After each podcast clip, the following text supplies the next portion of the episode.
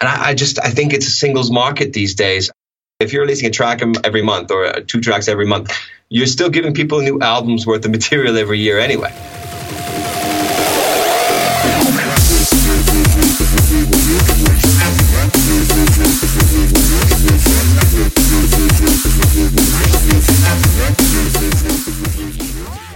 Hello and welcome to the EDM Prodcast, a show where I interview successful producers, engineers, and people in the industry. My name is Sam Matla, I'm your host, and today's episode is with Sean Tyas. He's a multi genre producer, though he's best known for his harder style of trance. He's from the US and is now based in Switzerland and has been for quite a while. We cover a lot of stuff in this interview, and I'm not going to list it all out here. But some of the things we talk about uh, include Sean's latest release, Swimming in Acid, a pretty cool name, and the production process behind it. His advice for those working on an album, uh, drum and bass production, and why it's so difficult, the importance of sound design and how to learn it, and also synthesizing kicks. If you enjoy this interview, or, or, even if you don't enjoy the interview, make sure to check out Sean's latest release, uh, as well as his multi genre album called Degeneration. I also recommend watching his interview with Chris at Sonic Academy. Uh, I am being fully transparent when I say I watched that while I was doing my research for this episode. That's all for now. Please welcome Sean Tyas.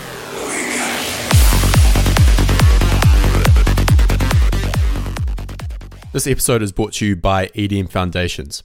EDM Foundations is my course for new producers, those who've been producing for under 12 months, or even those who've just started.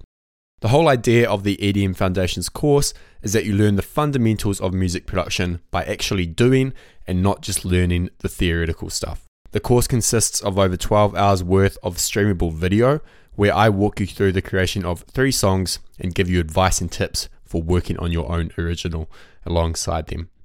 We've had over 500 people sign up for this course. Many of them have had great results.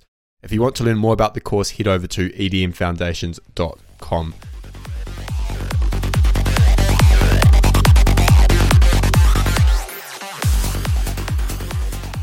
Welcome back to the EDM Prodcast. Today I'm with Sean Tyas. Sean, how's it going? Very good, Sam. How about you? I'm doing well, mate. How's Switzerland? How's the weather? it's just starting to get cold. This was the first morning that we've uh, we've woken up with frost on all the cars. Mm. So um, I'm I'm, ho- I mean, I'm I'm a, I'm a winter person, so I'm really hoping that we get our first snow in fall. And a lot of people would kill me for saying that, but uh, I like the winter. I like the cold. Yeah, I can imagine it looks uh, quite beautiful in Switzerland in the winter. Yeah, with the with the white and all every like yeah, oh, it's man. definitely very um, it's very you know very much that you know that that calendar style photo kind of look to it mm-hmm. yeah i went there um went to the airport but i was flying out over the alps and it just looked amazing uh phenomenal oh yeah you'll get the good view from flying out that's for sure mm-hmm.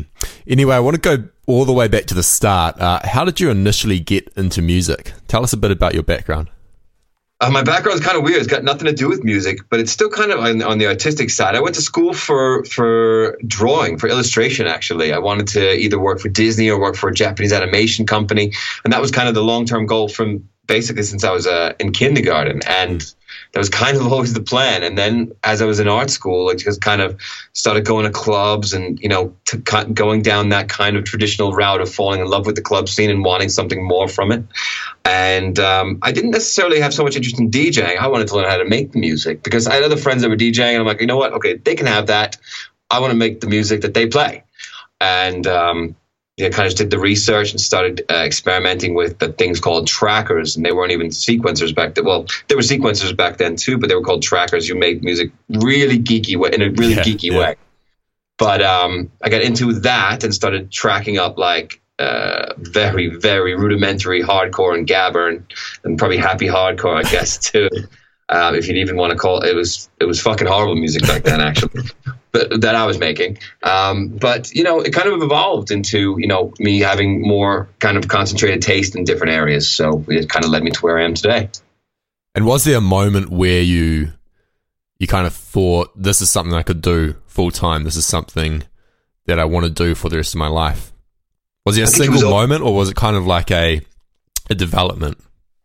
It was it was always kind of a battle. I mean, you know, when you're in your early twenties, late teens, and like you know, probably really early twenties, trying to convince your parents that this is going to be a solid route for you, and then um, and then I think, I think it was an offer that came when I was still living in New York, and then uh, there was a one morning where I had woken up, and there was a guy from Germany that had emailed me, and he's like, and it was it was kind of a well known producer, um, or well known name in the hard trance scene. This guy Beam at the time anyway. And he's like, "You want to come work for me in my studio in Germany?" And I, and I was just like, at the time, I didn't even have a passport, so I was like, "This is it! Like, this is like the opportunity to go. You know, even if nothing comes from this, is an opportunity of a lifetime to go work and stand shoulder to shoulder with the people that I'm looking up to, and see how I do. And that's just kind of where it was. Uh, yeah, just sink or float kind of approach. I see. Did you move to to Switzerland following that? Yes, uh, within t- uh, 10 months after that, um, well, during those 10 months working there, I had come into contact with a couple of other people that, um, you know, were doing similar things, doing, you know, a lot of production jobs for clients and stuff like that. And I, I just had a, a more kind of like minded opportunity and, and to work with more like minded people in Switzerland. So, and coincidentally, I also met my future wife, who was Swiss, while she was on a visit to Germany in that town. Hmm. And um, you know, the two kind of the moons aligned, and um, it was kind of working. Ended up working for a Swiss studio and moving in with my Swiss girlfriend. So it kind of worked out really conveniently. Uh, that's amazing. Uh, were there any? Because a lot of people, a lot of artists would talk about this and and how they got to where they are.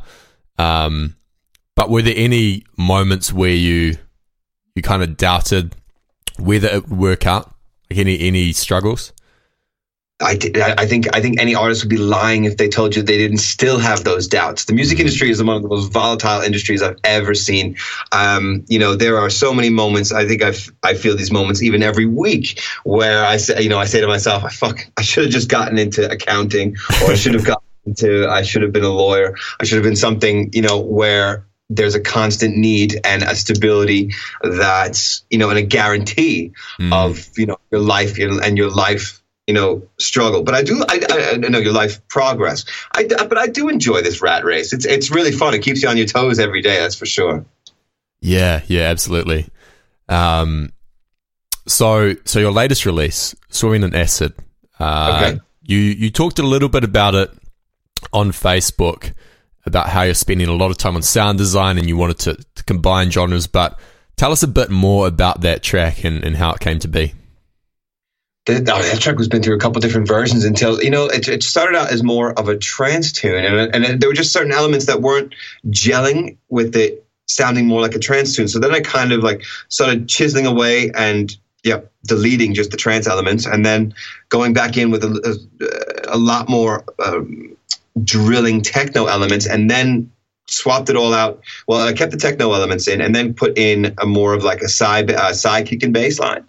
And I was like, oh, this is really this is totally fitting. Um, the psy kick and the bass, we're working with the more trancy drums, the trancy, you know, uh, hi hats and claps and stuff like that. And and of course the the more uplifting kind of trance breakdown, which is completely tossed out the window when it drops in with the acid line. Mm. And I mean, I think acid lines are pretty my definitely one of my favorite three elements of dance music, and I, I, I, always just try to incorporate that element into whatever style I'm doing, whether it's techno, trance, psytrance, or uh, even drum and bass, which uh, I'm working on a drum and bass track with an acid line, and that's not something you hear in a lot of drum and bass anyway these days. There was Danny Byrd single out a few years ago, which was really cool with it, but I mean, I haven't heard too many drum and bass tunes with the 303 since. Yeah, for sure. Uh, I want to talk about drum and bass, but before I do that, uh, the, the swimming in acid track it has like most of your music an amazing kick and bassline combination and a lot of producers struggle with this. I think it's one of the most common other than how do i get my music heard it seems to be one of the most common struggles. Uh, so it's what tips would you give to producers who do struggle with that well, the reason that it's the most, uh, it, it, it, it, probably is the most asked question. Nobody's asking how to mix in a hi hat or how do I get my clap a little bit sharper. Maybe some people do, but you're, you're comparing 1% to 99%. Yeah. The reason that it is because dance music is based on the bass foundation, like how hard you're able to shake those speakers. And I mean, even a mediocre track with a good bass and kick foundation is going to stand out from the rest. Um, just because it is able to, you know, get things shaking and moving you. I think the really important thing is, um, and I've only started to do it in the last few years, is to tune my kick to the to the bass line or tune your bass line to the kick. Um, you know, there is always one or two notes of your bass line that's going to sound awesome with one particular kick. Mm-hmm. Um, I also love the kick um, synths like the Sonic Academy Kick One and Two. Um, they did a great job on that, and also um, BazzISM is another kick synth that's just absolutely awesome. There's another one called um, Big Kick. Um, I don't remember the name of the company that makes it. I, I don't use that. Yeah, I've one. got that one. Yeah. It's also supposedly really, really feature heavy, and but they all do. You know, it's so funny because each one of them have like drawbacks and and pros, and like I'm just wish you could add the best features of each of those three together, and you'd have the perfect kick synth. So, what would some of the? Because I own I own Kick Two and uh, Big Kick. Yeah. There are certainly drawbacks, but I'm curious to hear what what you think they are. Well, the thing is, with, with BazzISM, it seems like the way they have the envelope set is like perfect for a kick, and like to make psytrance psytrance kicks with BazzISM is, I think it's like it's like almost like what that plugin was literally made for. It's got an excellent noise generator that's made for it with a built-in filter that's just on the noise generator, so you can set it up so it's on high pass mode. So you set it up high pass with really high resonance, and it's just literally you make a closed hi hat on the attack of the of the kick very simply. Uh, on Kick 2, it's not a noise generator, it's a sample. You, you load in samples, and um, you have a little bit less control because you don't. Uh, let me just load that up. I, I don't know if it's a. I haven't used Kick 2 in a while, and it pissed me off last time because I couldn't get the same kind of feel. And I'm, I'm, sure you can, but you know, it's with Kick 2, you have this visual representation of the pitch, mm. and and I love that, and that's a big. And I do also. And what I, another thing I love about Kick 2 is the fact that you can render it in the plugin, so you see the waveform, and then you can drag that waveform into your project. Can you? So, oh wow, yeah. I learned There's something. A, a, the bottom middle of it, you can click render, and then you see the wave of it, and then you literally can just drag that from the plugin onto the audio track, so you don't have to do any bounce oh, in place shit. or any awesome. any uh, freezing. Yeah, it's really cool. Um, yeah, that's the thing. So okay, so if you put so yeah, so the noise generator on the Kick 2 is just based, and this is this is where you get like your topper, and it's of course you could do three different layers of clicks, which is great for really textured. You know, for example, if you want to do a drum and bass kind of more acoustic style kick drum, that's where you're going to get your texture, and that's what you want. Um, but there was just there's something about it that, that sounds a little funny to me. Mm. And what I but what I what that one is missing and what BazzISM BazzISM is mixing, missing is delay knob. What I would like to do is delay the the bass part of the kick to the noise. Um, so would you notice a lot of times kicks will almost have this like kind of like if you would take a credit card and put hold half of it down with your hand and then snap it. Um, the kind of the coolest kicks I've ever heard are the ones that have this more snapping effect. And if you look, if you zoom into the to the waveform and you look at these people, how they how they achieve it, I, I'm 99% sure what happens is because the, there's a closed hat that's layered in. It's not part of the kick drum, so they have it on a separate channel, and they'll delay the actual kick maybe two milliseconds. Oh, okay. And so the so the, the little high frequency is happening first, and then boom right after. It's like only two milliseconds, and it's so subtle, but it's a different sound than if you didn't delay that kick, um, the two milliseconds of time. And just try it. Like it's crazy. Like do you use what do you use? Ableton? Yeah, yeah, yeah. So you would turn the delay. You, you it's it's normally off by default on your arrange view. It's that little D on the bottom right of your sequencer. Mm-hmm it's next to the IO and then the returns and then the mute. You know, you could turn those buttons on and off. The next one down is called, it's a little D with a circle around it. It's so small on my screen because I have like the resolution kind of maxed out. Hmm. But, and then it puts all the, it adds a delay um, setting next to the right of all your channels. And and every sequencer has this. And in Logic, you can delay a channel by the inspector on the left. I'm sure Cubase is the exact same. I'm sure Fruity Loops has this.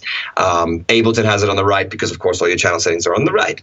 Um, but you can delay it by any amount of milliseconds, or you can click it uh, click the millisecond button and change it to samples, whatever you want to do. And that gives like this slap and like kind of like a, yeah, a really different feel. Yeah, yeah. I've done that well, before. Something so simple, but yeah, yeah, I've done that before with uh, with like a, a very short white noise sample. Yes, uh, and okay. you put it just before the kick, and it. I don't know what it does. It must be some sort of uh, psychoacoustical illusion because it, it, it kind of gives the kick more yeah. punch. Yeah, yeah. Totally, totally, and I think um, it's a it's a really cool technique. Another thing that you can use it to do is um, if you're sidechaining other stuff, instead of sidechaining it to that kick, you sidechain it to that white noise, mm-hmm. and basically what it does, it ducks all this stuff out of the way just before that kick hits, so you really hear the sharp attack of the kick when when the kick hits. I see. Yeah, yeah, of course. So, so closed hat functions as you know it gets the stuff out of the way that two milliseconds before that kick hits, and that extra space will create that extra attack for the speaker of the club to really really clamp down on. Mm-hmm. Gotcha. Uh, so, so I've seen you talk about drum and bass production uh, quite a lot in your Sonic Academy interview, which was great, by the way. Uh, props to Chris for that. And I saw a comment in the, I think it was a Freshly Squeezed Samples Facebook group a while back and okay. you say that drum and bass production is is a whole different beast, and I agree with that. Uh, and that it's much more difficult. Why? Yeah. Why is that? Because it's because it's a whole new level of bass design. I mean, it's not just your simple virtual analog approach of, okay, we have two sawtooths, we're going to detune them a little bit, you're going to run them through a filter envelope, put the cutoff down, put the envelope up a little bit, you know, zero sustain, minimum, like, you know, 25% decay, and there you go. There's your bass, and, and you just run it along a 16th note arp and sidechain it, and there's your mid bass. You know, in drum and bass, it's all about putting all of your power into every single bass that's going to be mm. so basically it's your only bass at any given time. Now, of course, most current drum and bass, they'll you know cut in and out with about five or six different bass lines for transitions and stuff like that. But you'll have your main one, and there's so much work put into these basses. Like you'll have, you know, the guys that are using FM8 on a regular basis know it in and out. So like the guys like Mefjus or, um, you know, Mefjus would be like the more neuro and very much more technical side, and then you have a little bit more to the more commercial. I wouldn't say they're commercial, but more um, radio friendly guys like the prototypes or um, uh, matrix and futurebound and you know they all get these amazing tech or camo and Krooked another good example. They get these amazing sets of textures out of things like massive and fm8 and these synths are just made for just awesome texture. And you can't get these textures with things like Sylenth or spire. You just can't yeah yeah i've heard some people say too that because drum and bass is so fast it's very hard to mix. Like you don't have that much time between the kick and the snare unlike trance or, progressive oh, house. The DJ. Sorry, what was that? To mix down or to mix as to a mi- DJ? To mix down, to mix down, and maybe to DJ as well. I'm not sure. Probably to DJ too. Actually, come to think of it, but um, like I guess to mix down, it's it's all what you make of it. Like I mean, the, the perception you could look at it as 172, or you could look at it as 86. You know, mm. it's um, just keep your. I mean, the kicks are really short in drum and bass. They're not long like they are in trance. Um, mm. And but the snare. I mean, I feel the kick is actually not as important as the snare drum is in drum and bass, where it would be the other way around in trance, house, and progressive and psytrance and all that. Yeah, for sure, because you want that uh, that like 200 hertz, nice. Oh yeah, hit to the snare. Yep. Um, yeah, have you exactly. seen? Have you seen the? You've probably seen it. The Noisia in the studio, the latest one with Future Music? Yeah, I think I have. Yep, I've seen bits and pieces of it. Where one part of it where the guy's doing the crazy shit with the modular. Yeah, yeah, yeah. Nice. Yes. Thought you'd like yep, that. Yep. Um, so a, a, track like Contrast, then, which is on your your latest album, well, only album actually. Uh, I want to talk about that. A track like sure. Contrast, how many bass layers would that have? Because it sounds like there's quite a few. A well, you know that have to, because the first drop is in you know normal time with 16th, 16th and 8th notes, and then the second drop is in triplets, and that's kind of weird doing a triplet drop. I think it was 174, so it was like mm. the first time I'd done a triplet drop at 174, but it was just it was just fun. Like it just kind of come up as many bass textures as possible, um, and I had I would have like a little too many layers, so basically you just kind of carve away until stuff is coming through better because it would be just a big mess of noise. So you just chip away at it until you start hearing the single bass tones, the single bass textures, which we wouldn't really call a tone anymore because it's just such a distortion. and I mean, most of the character comes from different distortions like Homicide or Trash 2. Mm. And um, it's just, I mean, these things are they become beasts and they, you only need one at a time so it's a matter of just choosing which ones go with with sections of the beat better, I guess. Is there anything you've learned from from making drum and bass? Any technique in particular?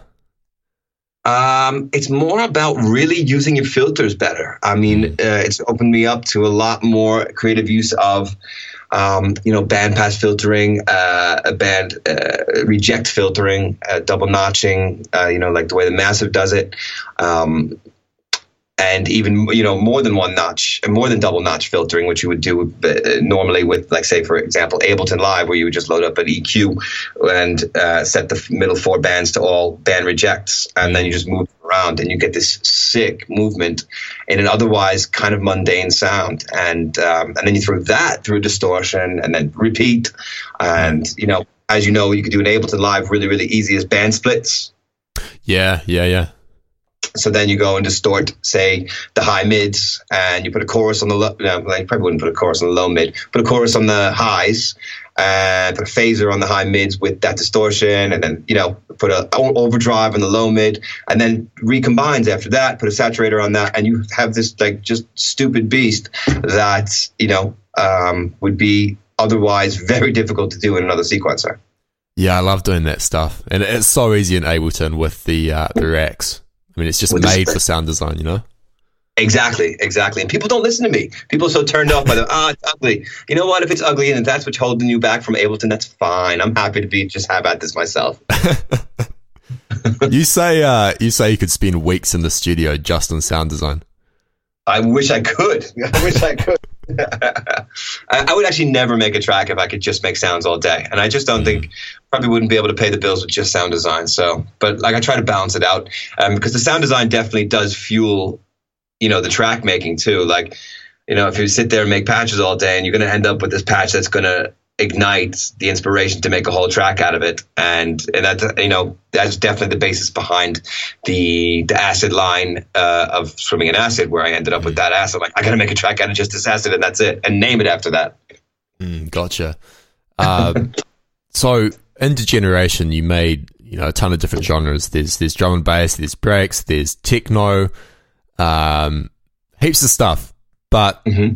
what does your if you have one, what does your research process look like when you're tackling a new genre? Do you have some sort of system, or do you just listen to a lot of music uh, in that style? Yeah, that's a good question. Well, for the drum and bass, I had plenty of like I've been getting more and more and more like addicted to drum and bass over the last two years, maybe even longer. Um, you know, I'd go for long runs outside, just put a two-hour mix on, and obviously I wouldn't run for two hours, but like you know, just leave it off right where I left off. The next day I'd go for another run, pick up where I left off, and just try. I mean, when you're when you're out running, it's you know I could essentially all my eyes are open just to make sure I don't run into a wall. But like mind is completely focused on the music, and I can hear or trying to hear every detail, and um, you know just try to retain as many details as possible by the time I get back and and go try to implement some of it, whether it's into trance or into a drum and bass. And then like if, I if I hear an amazing track in the mix, I'll go like okay, I'll, I'll make a mental note. Um, you know the the Siri on the on the iPhone is pretty useful because even if a mix is playing, you hold down the button, you say okay, go back to twenty two thirty in the mix, and I want to find out what this track is and I want to find out how they do this. You know whether it's a certain snare technique or if it's a certain way the bass is filtered. I want to know how it's done or if, if I can emulate it or get close. Um, you know, you got to walk before you can run in any genre. And um, that was kind of what the album was about, just for learning how to walk in certain in sound certain sounds, I think. So what made you to uh, what made you decide to, to make the album? I think it's a rite of passage for everybody, and everybody's got to do one. You know, I think it's. It, uh, I think it was my. It might be my last one too, just yeah. because it just it just puts such a hole in your release schedule, and it's it, uh, it's it's like you know, um, there were no releases for two months after to give it room to breathe. And I, I, just, I think it's a singles market these days. I don't mm. think, I mean, people do like the album, but I mean, eh, if you're releasing every month, you're effective. If you're releasing a track every month or uh, two tracks every month, you're still giving people new albums worth of material every year anyway. Yeah, yeah and they get to and they get to get them like when they're hot out of the studio as opposed to okay you get this album but half those tracks have been done over six months ago. Thanks. Exactly yeah. I imagine it's, you know, it's quite overwhelming working on an album. It's it's more frustrating because you know when you when you're done with the last one the first one that you had done you're like okay i'm already past that. Let me go open that project up and try to bring this up to speed. Oh, and it's yeah. just going to be a never ending process and you just have to know when to pull the plug and say okay it's time to release it. Mm. so did you do that? Did you set a deadline for yourself and just say it's at yeah, this date it's going to be done? Management, and the label set the deadline for the stuff. Actually made it because it, it, was a good thing that did set the deadline because I would I would have just kept on going. Yeah, yeah, yeah, yeah. But I was really happy at the point that every track was at. Uh, you know what? If, if, even if I'm totally honest with myself, I was thrilled about the production point that every track in the whole process was, and you know the fact that I did the album, released the CD version of the album at least um, as a continuously mixed version. Um, that's exactly you know the the the mission statement that I had started out started out with in the beginning. My favorite albums from all dance music are the mixed ones because they take you on a little bit of a trip, and you know they have those funny, quirky transitions, and and uh, I wanted that. I didn't just want singles because you can get singles. Yeah, exactly. I think that's what's what's special about an album. I mean, I remember one of my favorite. It's an EP actually. It's it's five tracks. It's by KOAN Sound and uh, Asa. Of course. Yeah. Sanctuary EP, and I I downloaded that and it's seamless. So I listened to it. I just lay down in bed. It was 10 p.m. at night, and I listened to it from start to finish, and it was incredible. And yeah, I was like, well, "This is art," you know. In the base, base side of the business, yeah. Yeah, yeah, it's so cool. Uh, what advice would you give to a producer who who does want to make an album, uh, and well, it's not that they don't know where to start, but what advice would you give having done it? um, be as experimental. This is this is it's the album is really the one time where you're probably given carte blanche as an artist what you're allowed to do and what you're forgiven to do, for to do. Mm. Um, so I guess the best thing is to not feel any borders and not feel limited to doing anything. I mean, if you're a trance artist, don't be afraid of what the trance fans tell you. You have to make trance. You know, you can put a house track on, you can put a techno track, you put drum and bass, you could even put a dubstep track ooh, on your um, uh, on your album, but don't put a trap track for fuck's sake. but but um, yeah, overall.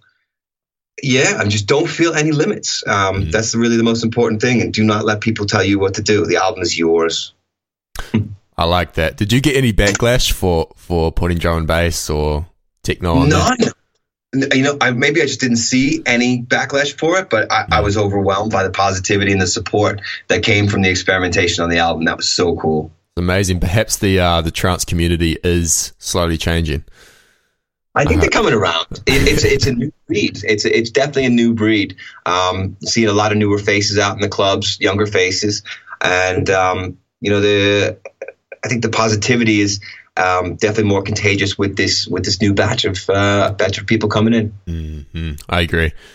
Uh, so we've talked a bit about sound design, but how important do you think it is? Because I mean, you and I both know that there, there are a ton of presets out there. Uh, you and Darren Porter have made a bank. Uh, well, yeah, may, maybe multiple banks.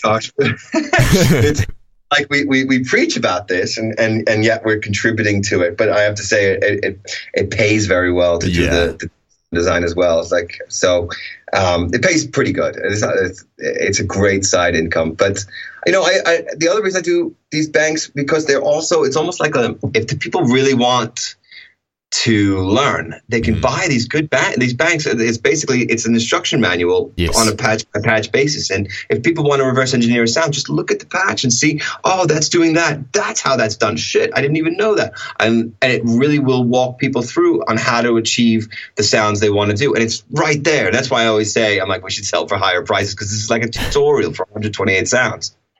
Yeah, for sure. And, I mean, that's how I learned sound design. I would take a screenshot of a preset, yep. put it on another screen, and just yep. do it. You know, again, recreate it. Yep, yep. And you said how important is it? I think it's. I think these days it's the you know it's just as important as say seven eight years ago when people asked how is impo- how important is it to produce when you're a DJ. Now now that everybody's a producer too, um, I think it's just as important to be a sound designer as the next step. Yeah, yeah, that's interesting. Um, Cool. Do you do you mix down as you go, uh, or at the end, or, or do you do both? Um, not only do I, this is probably a no-no with the old school mastering guys, but not only do I mix down as I go, I also master as I go. I, I, wow. I put all.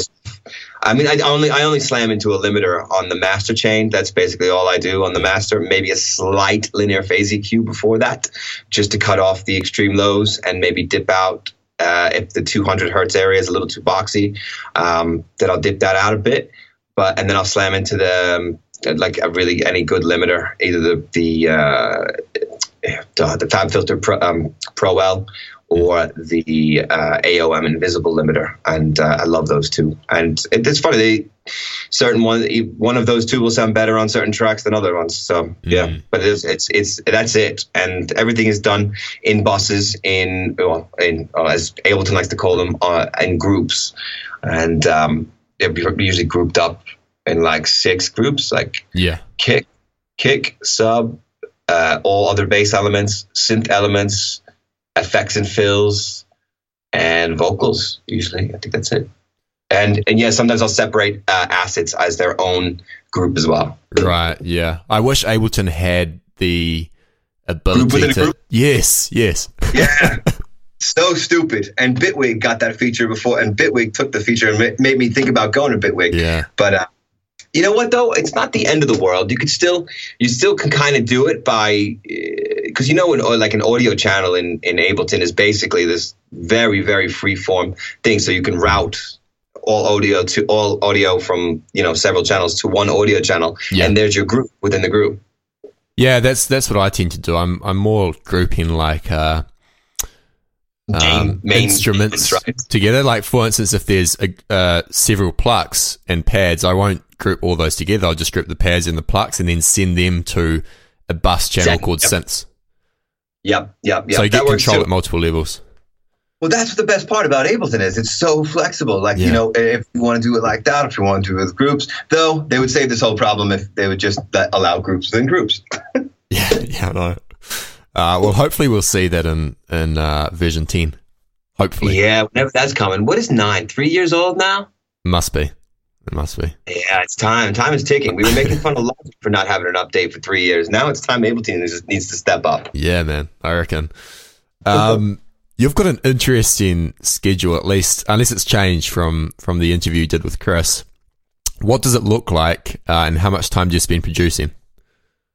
I try to be producing on, on, like a normal week where it's just Friday and Saturday gigs, hmm. um, where I'm not away, you know, for the week in between. Um, I try to be working uh, in the studio by seven or eight in the morning every Monday, and I do that every day until uh, until Friday morning, until, upon which it's time to get to the airport and go do shows. Awesome, so full on. And what what would you do? Because uh, some producers just spend 16 hours a day and they, they don't really have a life outside of music. I know you do. What do you do outside of production to, well, to relax? I, I, have pretty set times. Like at twelve o'clock, I do my lunch break until one, and then I back in the studio until six or six thirty at night. Upon which is dinner with the family and my girls. I have three daughters, um, so it's it's yeah a pretty rigid schedule. Like it's it's almost like office hours, but I don't mind. I mean, and I'm not one of those nighttime producers. Like a lot of guys are only creative at nighttime. Oh, yeah, I want to two sleep. in the morning. no way, I can't do it. I, I need to be sleeping. It's, yeah. it's so weird to say that too because it's the opposite schedule on the weekends where you where you're basically just starting to work at two o'clock in the morning in the yeah. in the clubs. Is that but, not is that not tough going back and forth? I mean, and, and traveling like, as well with the family like that interests me. I like it. It kind of makes me feel like Batman in a way. Huh. Batman. it's you know it's just a, it's a complete life change. You know, you have a certain you know you have your normal work week, and then you have the club nights where it's a complete flip on everything, and it's a, it's a break from the norm, and then it makes me miss my kids and get back home for the family life. It's it's it's cool, and it's it's a it's a really good um, balance for me to keep me going from crazy yeah. to keep going too crazy. well, I suppose you never get bored. You never get bored, that's for sure. mm-hmm. uh, if someone had this might be a hard question to answer, but if someone had six months to become a decent producer, and I use that word carefully, okay. what would you suggest they do? What would be the best way to practice or learn beyond just spending a lot of time making music, which is necessary? I think I, am going to give Sonic Academy a plug because I've seen a couple of their videos for starting out from scratch, and their video tutorials, um, you know, where they show you how to make a track from scratch. Mm are absolutely fantastic. Now they're rel- relatively rudimentary and basic, but they need to be because they're teaching somebody how to do how to use, uh, for example, Logic or Ableton. Um, you know, as a starting point and to make a, a basic trance track. And I think it's awesome. Um, yeah, I would absolutely highly recommend and hit up YouTube for all the odds and ends. Like, oh my God, how do I make a, how do I make a filtered snare roll? And then I would make it phase at the end. I'm sure there's a tutorial on YouTube for that. and, uh, yeah, but Sonic Academy was, I really, I, I was really impressed by, um, how good those tutorials looked. Mm-hmm. I agree. Uh, following on from that, then, what are some of the the biggest mistakes you see new producers making? Everyone thinks they're going to make money from production. Uh, these the statements that come these days from production is almost like it's insane. Um, I think a lot of the guys really think they're going to make, uh, you know, thousands of dollars. Uh, you know, this is the music business, oh, and if they think they're going to make thousands of dollars from it, they're still mistaken. It's not even. It's it, you make the music to get you the gigs, and yeah. that's where you go play. That's where you go. Um, that's why you make your music. So to get, you know, we make your music because you love it, but. Mm you know, a lot of the guys that doing the music, uh, the big mistake is a lot of these people get into it for the wrong reasons. They want, mm-hmm. you know, they think they're getting into it for money or girls or both. Um, and it, it's fucking stupid. That, you, but you can easily pick these people out. Yeah. Did that kind of, because obviously dance music has become incredibly popular over the last five to 10 years. Uh, but I was, I'm not old enough to know what it was like um, earlier. But okay. did that kind of mindset or culture exist 10 years ago? Do you know? Not not so much. I mean, it was definitely more of your your your kind of your. I mean, the producers were more of the studio gigs, mm. and it was very you know visually noticeably so. The DJs were a bit more poster boys, but not like they are now. You know, yeah. they got all, they got all these pretty boys with the with the long black shirts and the and the long. You know what I'm talking about? They're yeah, like tank yeah, top. Yeah super super. I hope you don't wear them. I, I hope I don't. I, I hope I'm not. okay, like you know the super wide open. Uh, you know, sleeves that like they look like they were built yeah. for a gorilla, but they happen to be wearing them on that particular day. And like, you know, I'm like, oh, they, I just don't get it. Like, mm. you know, everybody's so image conscious now, and that's not what this was. Uh, was this was ever about? And mm. you know, I guess it's it's it's this is what comes when any business gets over commercialized, I suppose. Um, but the music is still there. The quality is still there. Um, there's a mainstream side of it, but doesn't that, that doesn't also necessarily mean it's bad just because a lot of people like it. Uh, there's a lot of pop music out there that's really good, and just because it's pop doesn't make it bad. So I'm not trying to come down hard on all of it. There's just a bunch of cheese balls now that are chasing the you know chasing the paychecks, um, and it is what it is. But that's the way any business is, I guess. Do you think that will change? I mean, do you think? Uh, EDM, for lack of a better term, is okay. is like a, a, bubble or like it, it, rises in fours, or do you think it's just going to keep going up and up? Let me put it this way: um, people said that about hip hop when hip hop started up, and that lasted a solid thirty years and still mm. going. Mm. Um, as long as people don't fucking just and and I mean it came along really quick. I don't think dance music came along really quick. This was a long time coming, you know, this popularity. Um, I mean, dance music has been going for a long time, and it was just it stayed underground, stayed underground, and so did hip hop. And then hip hop blew up, and it was in the in the you know the mainstream eye for it still and it still is. And I think there's room for another one. And I think you know dance music overall. And the cool thing about dance music is there's so many types of it. So. Yeah it's got more room to kind of um, morph within itself um, to keep it fresh all you know over the next 20 30 years hopefully yeah for sure something that fascinated me was uh, you know how you can go on google have you heard of google trends you can no. search well you can search for keywords and see how popular they are or how how often they're searched for and okay. so i searched for i compared dubstep uh, trap future bass trance and techno, and future bass and all, all those genres have gone up over the past couple of years. But trance and techno are like miles above in terms of popularity. Like they've always been constant, pretty much. Um, trance and techno, they yeah. are like they're mainstays. They, they they're mm, not. Mm. Uh, you know, techno has always been a very, very big seller. So, for example, on Beatport and stuff like that. Trance, not so much. Um, but I just think that's because it's more of the tech savvy audience that tend to get their tracks from illegal sites. But uh, they, they, just know where to go. Um, but it is what it is. But I think you know the trance followers, like worldwide, um, especially in like you know if you get uh, to more like the Eastern Asian country, no, thinking Eastern, not Eastern Asian countries, Western Asian countries like India and stuff like that. Trance is actually really big there too, and it's it's uh, it's it's very very popular in um, in areas you would never expect, and um, yeah, it's but and it never seems to go anywhere. It's uh, people get really behind it because I guess the emotional aspect of it, which I fight, I, I I'm against this notion because that is well, so all trance is the only style of music that is emotional. No, that's, that's not true. That's not true. Um, but you know, people like to say that, and and I get I get why I get why people do say that because it's the emotional aspect is is put you know right in front of you. It's mm. it's very obvious where in other styles is a little bit more subtle but yeah it's an unfair statement. I forgot where i was going with this. Um it's cool man. I i, I was gonna say like the the trance scene in australia has definitely blown up i think over the past couple of years. Oh hell yeah. Well, at least from what i've seen. It, you know what? It was it was uh, it was it was really really big. What was it? Back in like the like the really early 2000s where people made their own jeans and then there was custom things out where people just did the Melbourne Shuffle and it was sick looking back then.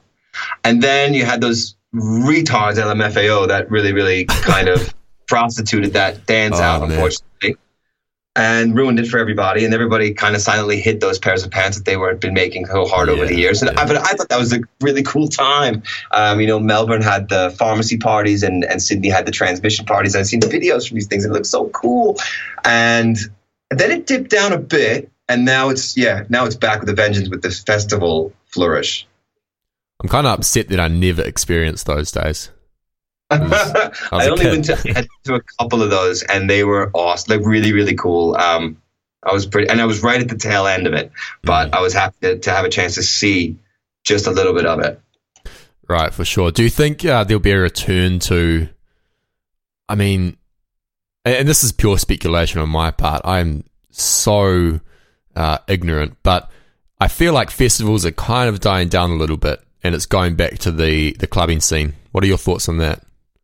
I wouldn't mind. I mean, I like the dark clubs with lasers, uh, some strobe lights, and I, I, like the feel of the club. I mean, that's for me, that's where dance music truly belongs. I, I get the festival thing, totally. I think it's nice once in a while, but the oversaturation of it, I don't know if I need a festival every weekend. Mm-hmm. Um, I like the clubs better, but the festivals are pretty awesome. Just, I mean, just this many people in front of you on an outdoor thing when the weather is nice um, yeah, that's definitely pretty cool too.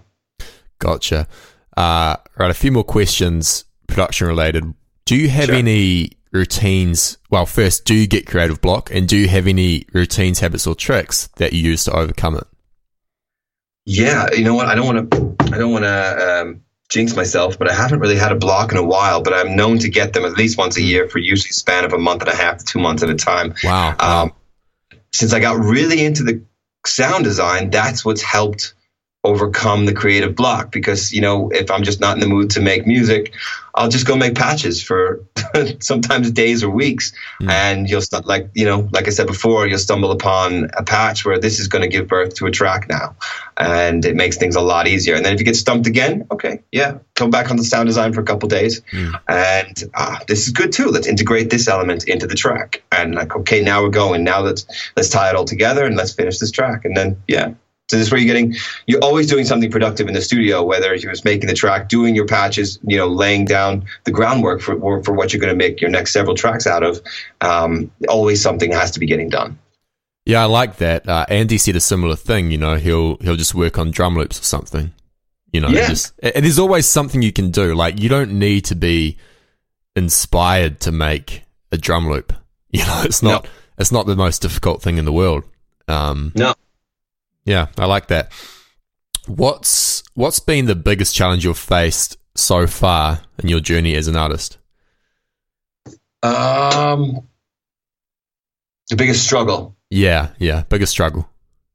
Uh, working on my laptop while you're traveling. It's very hard to stay motivated to do that because sometimes you're like you're jet lagged you're hungover, uh, you know, or you're just sometimes you're sick while you travel. Uh, I don't really get sick too much when I travel, but it happens, and you're just not motivated. But you really do need to be constantly, you know, on your laptop, maybe doing edits, um, getting new promos while you're traveling, making sure you have the latest music, or if you notice that a new track of yours has an issue with the bass at a certain point in the track, you want to be able to make those modifications as you go so you don't have to play that same mistake again the next night. And um, you need to stay kind of focused while you travel. And it's it's sometimes hard to st- to maintain that focus. Um, I think that's the biggest. If you can over overcome that that stumbling block and stay focused and try to keep working, I, you know, I, it's it's crazy for me to say that because I'm I'm the easiest person to, um, you know, get tempted to lose that motivation and get into the party scene. But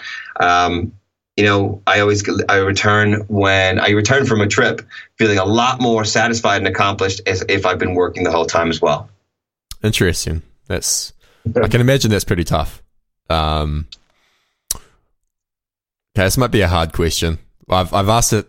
I've asked a few guests this uh, recently, but what's the production technique that you believe is underrated? Uh, Okay, there's there's a yeah, I can I got a good one that I just started experimenting with, and I think I'm going to use a lot more. Is okay, so you know, um, you know, just band split side chaining. So like, okay, I, am mm. just going to call it band split side chaining. So basically, so for example, an LFO tool, you put on a standard, you know, you set yourself up with a standard side chain envelope on LFO tool, just a side chain, of course, volume, and um, what you want to do is there's on the bottom right there's a there's a filter setting and you just turn it on, and basically all it's going to do is sidechain whatever's underneath a certain threshold frequency that you set. And so it's set, it's, set to default six six and change, six hundred and change hertz, and you want to raise that a bit. So I've been using that to do my side chaining on my psytrance basses. Um, and the last two tracks that I'm working on, I'm like, oh, this is actually working better than you know, order, than than changing the velocity of the notes, which is the the previous way I was using. Um, because it lets you get a little bit more of an interesting groove to the to the side chaining because that's I mean that's everything in psytrance how that kick is is causing that bass to kind of come off in a wave mm. um, for lack of a better term. Um, but yeah so basically it's just the low side chaining. So you hear like the attack of the bass notes still coming in on uh, at full blast but the lows are out. So the kick has room to breathe and then the bass gets side chained in um, whereas the the upper frequencies of the those six, 16th note basses are 16th note 16th note bass uh, 16th note bass notes uh, tongue twister are unaffected. Mm. yeah, yeah, I like that. That's uh, it's a good technique. Uh, okay, one last question, then we'll we'll wrap this up. Sure. You're you're stuck on a desert island. You have your laptop, pair of headphones, in Ableton uh, you're only allowed, you, have got the Ableton default effects. You're only allowed three effect plugins and one synth plugin. What are they? Hey, oh, that sucks. Let's go with the most. Okay, so I gotta go with massive. Yeah. The synth. It's Not the serum. most versatile. Um, no, I wouldn't. Why is that? Serum is some serum is awesome, but massive just has it's I can work faster with massive still at the moment. Mm-hmm. Um, I just I mean yeah, I don't think I'm gonna have to be producing shit in a in a hurry on a deserted island. But I, massive gives me an instant gratification real quick. I do like serums, you know, cross uh, cross modulation on the oscillators, which cannot do in massive. Mm. But the two oscillators is a bit of a limitation in serum, and I'm surprised that Duda chose to do two oscillators as opposed to three. But I mean, you, I mean, obviously the sound in serum is massive. You only need two, but um, I'd still choose massive just for instant gratification. And effects plugins, I go with CamelPhat um, FabFilter Pro Q2, and eh, let's go with good limiter. Go with the AOM Invisible Limiter. Mm-hmm. Good picks. I think uh, that would do me good. well, Sean, thanks heaps for coming on the show. It's been a, no a fantastic chat. And before you go, do you have any last words of advice for the listeners? Actually, yes, I do have one more last word of advice. Um, it's another plugin that if I could take four plugins on the deserted island, I would take four. The Schaack Transient Shaper, awesome. Um, and yeah, definitely check that out. Schaack S C H A A. No, what is it? S C H A A K. I always forget how he spells it. I'll say in a second. Uh, transient Shaper. Yeah, is it S C? Yeah, S C H A A C K awesome, awesome transient designer. It's pretty much the best one out there. Trust me. So try that out. Fantastic. All right.